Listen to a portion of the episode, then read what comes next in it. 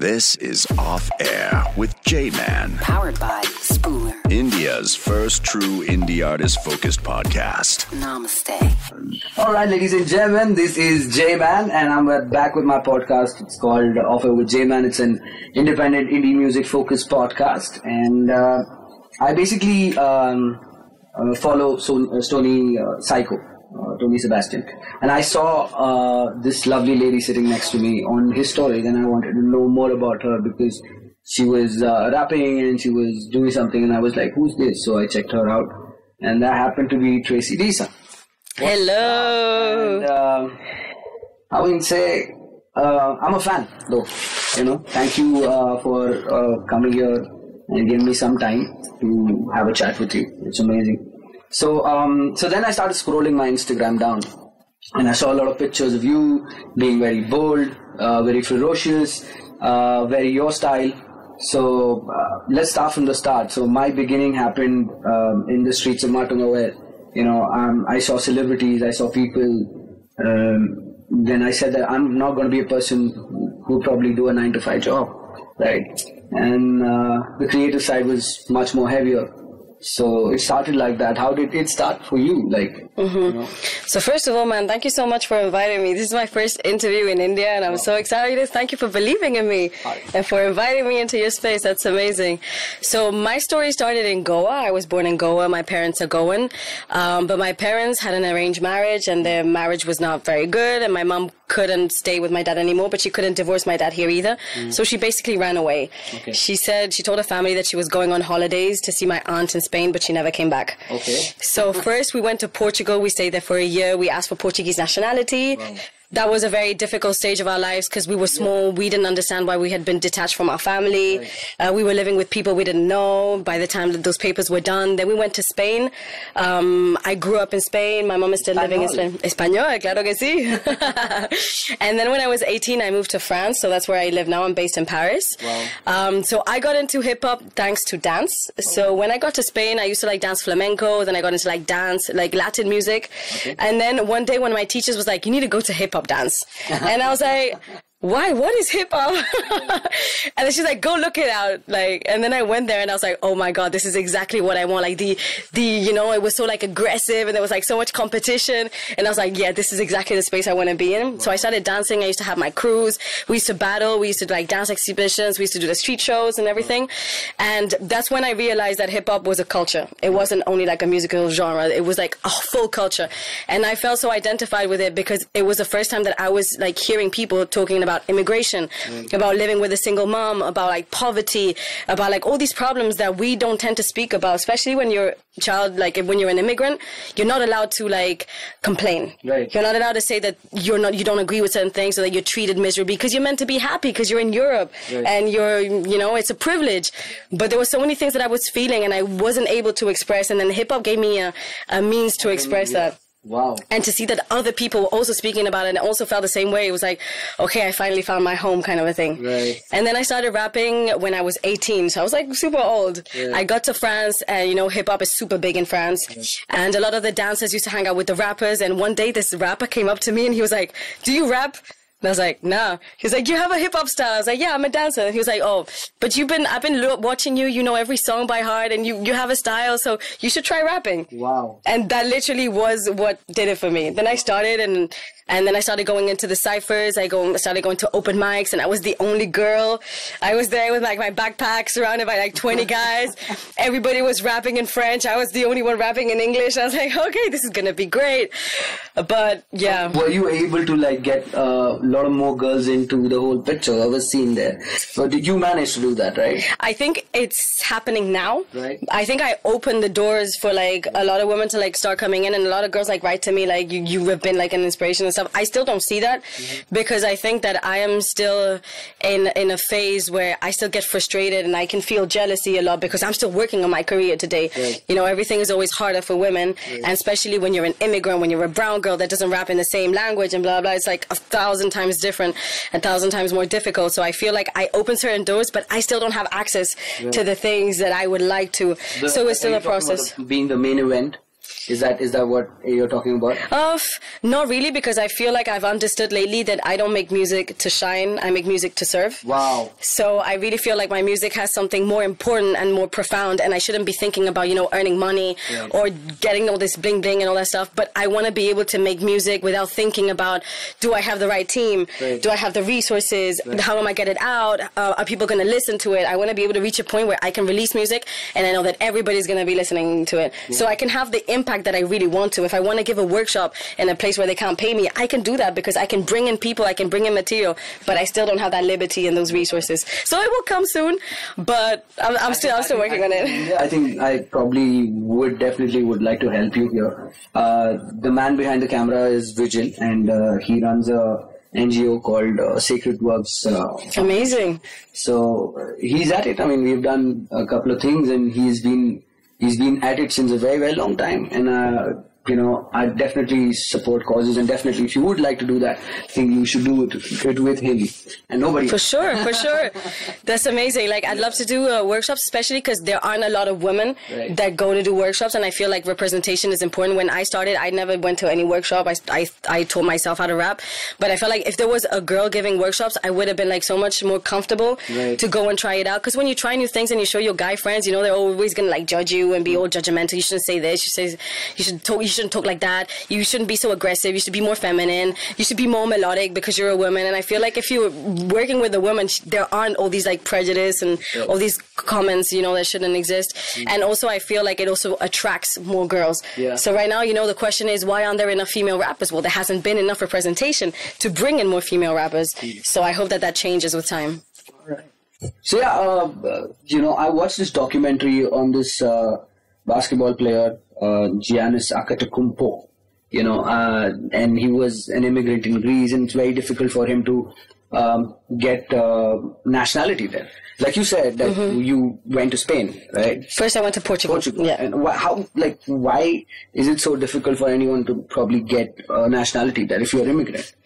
It's so difficult because all these European countries don't want immigrants. It's as easy as that. Like there is a lot of like discrimination and racism going on. The the lucky thing that I had was that Portugal had colonized Goa Right. for 500 years. Right. So all my family had had Portuguese nationality at some point. Wow. My mom was born in 63. Portuguese people left in 61. Right. So she was the only one that was born under like Indian uh, ruling. Wow. So we we could prove, you know, that my family had been Portuguese. So that's the only reason we got it. Right. But we spent like a year in Portugal, like fighting to get the papers. I know that it was a very difficult time for my mom. She was alone with two kids, and there was a point where I got really Mm. sick. Yes, I have a sibling. Yeah, my Oh, brother, Oh wow, uh, elder to you? elder to me. Yeah, a year and a half. Yeah. So what does he do? Oh, he's a light designer. Oh wow. But he's also a very creative guy. Like he plays the guitar, he he paints, like he he does all these like graphic pictures and stuff. He's very very talented. So does he do your posters and things? Uh, Not yet because he, we're not on the same vibe. Okay. But he's like my number one fan and, and my number one critic as well. Like he criticizes everything I do, but in a good way. Like he helps me grow. He was the one that got me into like hip hop as well. We used to like have MTV at home playing, Mm-hmm. and he used to like come and show me all these records. And he was the first one that that gave me like a, a feminist reference as well. Right. Because my mom had like a very traditional way of like seeing women, Mm. uh, and like she wouldn't let me go out at night, and she wouldn't let me wear skirts. And then my brother used to question her, like, "You used to let me go out, let her go out, like trust her." Right. But you know, like the problem is not her skirt. The problem is how like people look at her when she wears a skirt.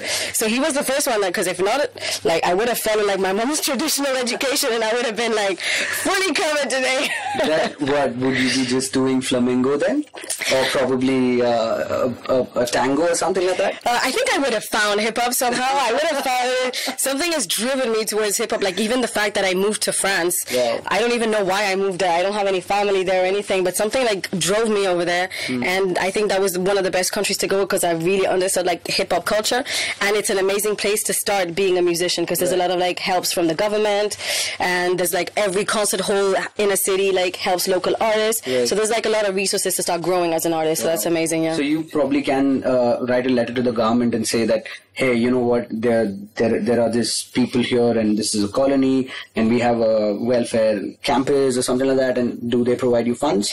Um, I could if I if I do like a proper project and I give uh, if I give them like a budget and I tell them who's going to be involved and how it can impact uh, um, that neighborhood, yeah. And if I can give like if I can do a showcase at the end, if I can put up a concert at the end with all the people that have been in the program, for example, then I could I could find funding for that. Wow. Yeah, so I, I give a lot of workshops. I go into prisons. Wow. I go into schools. that been like um, has has something stuck with somebody like when you rapped or you performed did someone from you know behind the bars who probably came back to you and said that you, inspired me? So many. They don't say that in those words because you know they have a they have they have trouble showing love but i see the difference. Sometimes i stay there for a week and the first day they're all like this and they're all like i'm not gonna work. I'm not gonna write. And the last day they're like dancing and jumping. You're like what happened in that one week? Yeah. and it's like amazing when you trust them when you give them like positive reaffirmations and when you tell them that they're good that whatever they write is gonna be perfect and that you know they're worth it and hip-hop is gonna take them in no matter what they do and what they write. Then they just let go of all the pressure you I know think you're just rapping right now. Yeah, sorry, I speak really, really fast. It just, just, Tracy is just on right now. Uh, I- I- I- there's one thing which I've observed with French people. You know, when they are angry, they do this, this, this. That is Italian. Okay. Yeah, Italian people do it. Why, why? This, this in India means eating. Oh, What, what is this? this means like what the fuck? Oh, oh, oh, oh okay. I think I mean yeah. This is eating. That is so funny, man. This is Off Air with J Man, Powered by Spooler. India's first true indie artist focused podcast. Namaste. Yeah. So, um, I keep um, following you time to time on uh, Instagram. Uh, you have a podcast too. Yeah. All right. It's uh, it's called Pussy Talks. Yes. Wow. More power to you. Uh, Thank more you. power to you for um, getting involved and talking about so many other things which people don't talk about. You've got a huge uh, rope tied to your phone. Yeah, you know what? Because in the metro in Paris, they sometimes they pick your phone and they run out. Oh. This is the first time I have an iPhone, okay? So it's like my whole salary on that stupid phone. So like, I can't lose this shit, even though I have like four insurances for it. Yeah, yeah. Four insurances. really? Yeah, bro, I'm a, you uh, yeah obviously when you buy something uh, that worthy so how does so basically every other insurance covers for the whole phone Then The thing I, is that I am very paranoid. So I have I have like Apple Care. Okay. Then I have an insurance with my bank. Okay. Then I took another insurance for some personal shit. I think I have three. wow so now I'm like, I, maybe I should lose my phone. I should get like I would get all this money from everybody. I think it's a lesson learned actually i think it's a lesson learned for everybody please have your phone insurance you're buying uh, a piece of um, uh, technology which is Mm-hmm. very very expensive and then you lose it you have to probably stand and cry. Yes. so uh, to avoid that please buy insurance. It's a subtle plug. All right so um, uh, pussy talks bro i mean I'm, I'm a huge fan. You get a lot of people um, you are an activist yourself. Um, uh, they talk about different uh, issues with uh, females which normally uh, probably a lot of people uh, would probably want to stay away from that. Pro- you speak about menopause you speak about um uh, birth uh, childbirth you speak about uh, pregnancy issues you speak about a lot of things but uh, how did this idea actually come to you So I always felt like women don't have a lot of space to to talk about what really happens to us, Right. and we have a lot of conversations like when we're between us, where we talk about like the violences that we've been through, uh, you know, our dreams, our projects, the obstacles, and also the power that we feel we're, we're building inside of us, and we have like so many like. Intense conversations between us that I feel like the world should hear, mm. especially because I think it can inspire a lot of other women. And sometimes, you know, women are very isolated because when we go outside, we go from point A to point B. Right. We don't hang around, we don't chill with people. We're always like working on, or you, we know where we're going, kind of a thing. And I feel like sometimes we feel like we're crazy because we feel all these things, and then we feel frustration because we don't have rights and liberty and freedom and blah blah. And I felt like you know putting these conversations out in public will help women feel less crazy and less lonely. Um, and the thing is that also I felt like during COVID we lost even more presence in public space because now we had to take care of the homes and like everybody that was around us and stuff like that. And I wanted to give a space to women to tell their stories because I feel like no women around me is mediocre. Right. All the women around me are incredible, have crazy stories, are super talented, have a lot of technique in whatever domain they work in. And I felt like the world had to hear their stories. And the only space or the only platform I had was Instagram, right? So I started doing Instagram lives. Yeah. And it's crazy because I, I speak three languages. So I interviewed women all over the world and I could do interviews in English and Spanish and French. Wow. So I can touch like a lot of people and a lot of people can understand my messages. So yeah, it's, it's been a crazy experience. It's been two um, two seasons now. Wow. And I want to transform I the third season. wanna- I'm waiting for the third one. Yeah, I want to transform it into a podcast. I want to like get like better quality now because Instagram Live, you know, your Right. sound is not good, the image is not good. So now I want to get like a full proper Absolutely. Podcast setting. You, uh, by the way, um, uh, I'm very happy to know that you're also an activist. When did that side of you come along? Did you see anyone? Uh, you get inspired by somebody who's talking about things like like you start started doing that, right? Mm-hmm. So, um, uh, where did this activist aspect come to you? I think it was in my DNA, you know, because my grandmother used to be an activist. She used to fight for like uh, Goa's liberation. Wow. And she was, she's even like, she's been in jail and stuff. Yeah, for That's sure, for sure. history. Yeah, for sure. And she was a fighter as well. And the fact that my mom just ran away from the country as well was like something that also was hard for me, but also inspired me. As in, if something is wrong, you need to find a way to change it, kind of thing. And uh, when I was a child, when I was like growing up, I used to like question a lot of things because I used to go to a private school and girls had to wear skirts, but I wanted to go and wear trousers. And there was like so many things that I didn't understand about what people wanted me to do. And so I think I always had that in me, but I didn't have a way to like get it out. And when I discovered hip hop, I was like, okay, maybe I'm not the kind of person because I don't have a political background. Like Right. a lot of people, friends of mine in France, they have been reading, you know, uh, newspapers and books since they were three and talking about politics with their parents. I never had that Right. because we were so busy trying to survive Right. and trying to work. I started working when I was 14. So yeah, we were always like the hustle, paying bills, make sure that we eat, that we look good, you know, that nobody can say that we're, you know, um, that we look bad or that we smell because we're immigrants and stuff like that. So uh, we were always so focused on that that I never like developed my political skills and my political understanding and knowledge and stuff.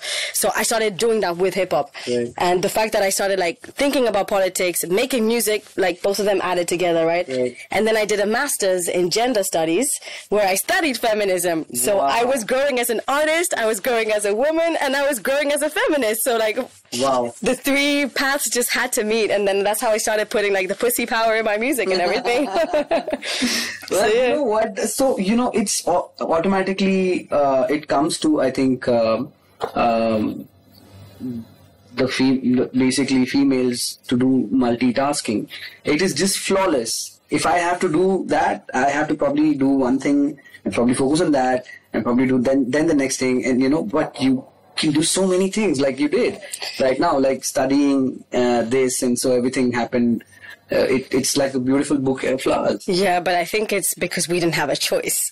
Like I couldn't wait on anybody to help me out or do anything for me, so I had to go and get it all done by myself. And that's why when you said a one man army, that's what people call me as well. Because I've been like now with my music, I am I'm signed with an independent music um, label in France, but we have a small team, so I'm basically the leader of the team, and I'm sending emails to my team every Sunday to make sure they know what they do during the week. I have traveled. I went to Spain. I found a team there. I came to India. I found a team here. Mm. It's always me moving around. I went to Mexico. I found a team there. I toured Mexico. So I'm like, I'm always trying to like figure out how I can develop my career. How can I go to places? How can I move? And I feel like if I don't do that, I'm just gonna die as an artist. So, so I don't have the choice. Sometimes I wish I had more resources and more people is around me. Mexico really that deadly as it's shown? Like we have seen Pablo Escobar and all of that. Is it that like really that deadly? It depends on where you go, but not really, not really. I didn't see any of like the gangster side. It's a beautiful country with amazing food, amazing people. Um, I feel like the economy uh, is still like working up because it's it's not Yeah. that cheap as people think, you know. Right. And for local people, it's very expensive. So I think like politics related, there's a lot of stuff to change over there. Um, but it's amazing to go there and meet the people that actually are there and make music. Right. Like the amount of support. Like hip hop is also very big in Mexico. Wow. And you have people that come from like the same type of slums that you have over here that have nothing that started like selling drugs Yeah. that become superstars. Wow. And it's amazing to see like how close they all are to each other. Yeah. As in like France, there's a lot of competition between like different artists. I feel like in Mexico there is like this thing about okay, culture is more important, so let's like go forward together, kind of a thing. Yeah. Wow. So, uh, so is it is it uh, pronounced like uh, Mexico or Mexico? oh my god, you have a good accent. so Mexico is English and Mexico is uh, like in Spanish. That's amazing. Right. This is Off Air with J Man, Powered by Spooler. India's first true indie artist focused podcast. Namaste. yeah, because obviously when you you uh, uh, you watch a lot of uh, things like uh, um, Pablo Escobar, uh, this thing, and you know, Narcos. into the character. You have to probably look at that. That guy is like he's just he's just himself. It's full of bravado, and he's saying something, and he's like "puta madre" or you know whatever, whatever. And you know, it, it looks like uh, man. What a man! You know, it's so funny because I came to India like two years ago and nobody like gave a fuck about Spanish. and since like Narcos has come out, everybody's like putting like Spanish swear words in their songs and doing punchlines with like Pablo Escobar and drugs and stuff. And it's like, okay, yeah. that's the hype now, huh? Uh, oh man, uh, ah, that that line from I think Seven Banta is uh, the song. Uh, what was that song? Can someone tell me what that line is? Bas kya ba, bitte karega tu das ko apne Escobar. so what does that mean? So um, if you want to mess with me, you can uh, get uh, you can get ten people, but you know what? I'm Escobar. okay. so that's Damn. yeah. So that that that uh, has uh, that fever caught on really early onto people. Shout out to Seven Bantaiz. well, um, I also want to know that you know, um, as as uh, as a hip hop artist, there is some story, uh, you know, like have a social presence, but uh, it is also about sending out a message and uh, telling people that you know life is more beautiful. And I know there are struggles, but you have to put that aside. What was that moment in your life when you said that, you know? Um, I probably don't want to do this. This is what I really want to do. Mm-hmm. So, which was that moment for you? I think when I started writing my second album. So I first I released my first album called Commotion mm. and it spoke about like my story and how my my childhood was so chaotic mm. and how I I had so much trouble like finding who I was and understanding myself. And when I re-listened to this album I felt like I was a victim in this album. Like okay I'm a victim. All these things are happening to me and I don't know how to like get out. Like the struggle is too intense. I can't I'm never going to make it kind of a thing. Mm. And when I started writing the second album I was like but I don't want to be a victim anymore like there's so much stuff that I did. There's so much stuff that I'm getting done. And there's so much stuff I'm going to do in the future. I don't want to act like a victim anymore. Absolutely. So then my second album is called In Power Right. because I felt like I need to switch the roles now. I want to feel empowered. For me to do things, I need to feel empowered. I need to feel like I'm capable of doing it. I need to feel confident enough. I'm going to stop listening to society that tells me then that I'm an immigrant, that I'm brown, that I'm a girl, and all these things make me like not enough. I want to feel enough to do all these things. So I think that is what switched my mentality, and that's why I started opening up with like sexuality and talking about bodies and talking about representation and like really taking a risk. Right. Saying, okay, people used to say, don't say that you're a feminist when you make music, you know, that scares people.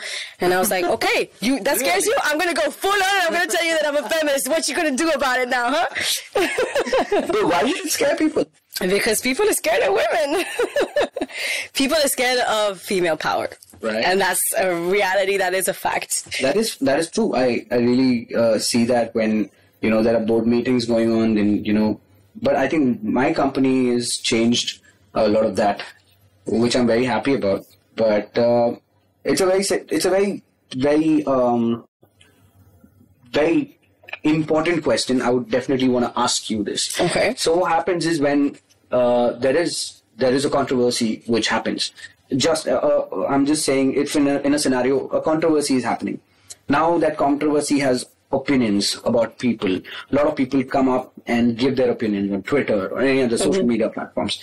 Um, but if somebody has a different opinion and it is reflected in a way because if there are people having one kind of opinion and if somebody else has a different kind of opinion and he happens to be a man all right uh, do you think that you know uh, the there is there are a lot of people who probably push that one person because he has a very different opinion and when it comes from females uh, where does what that what should that person do So the thing is that having opinions is something normal. We're all different. We all have different baggages. Even in the feminist movement, you have different branches where women don't have the same opinions about different things. Right.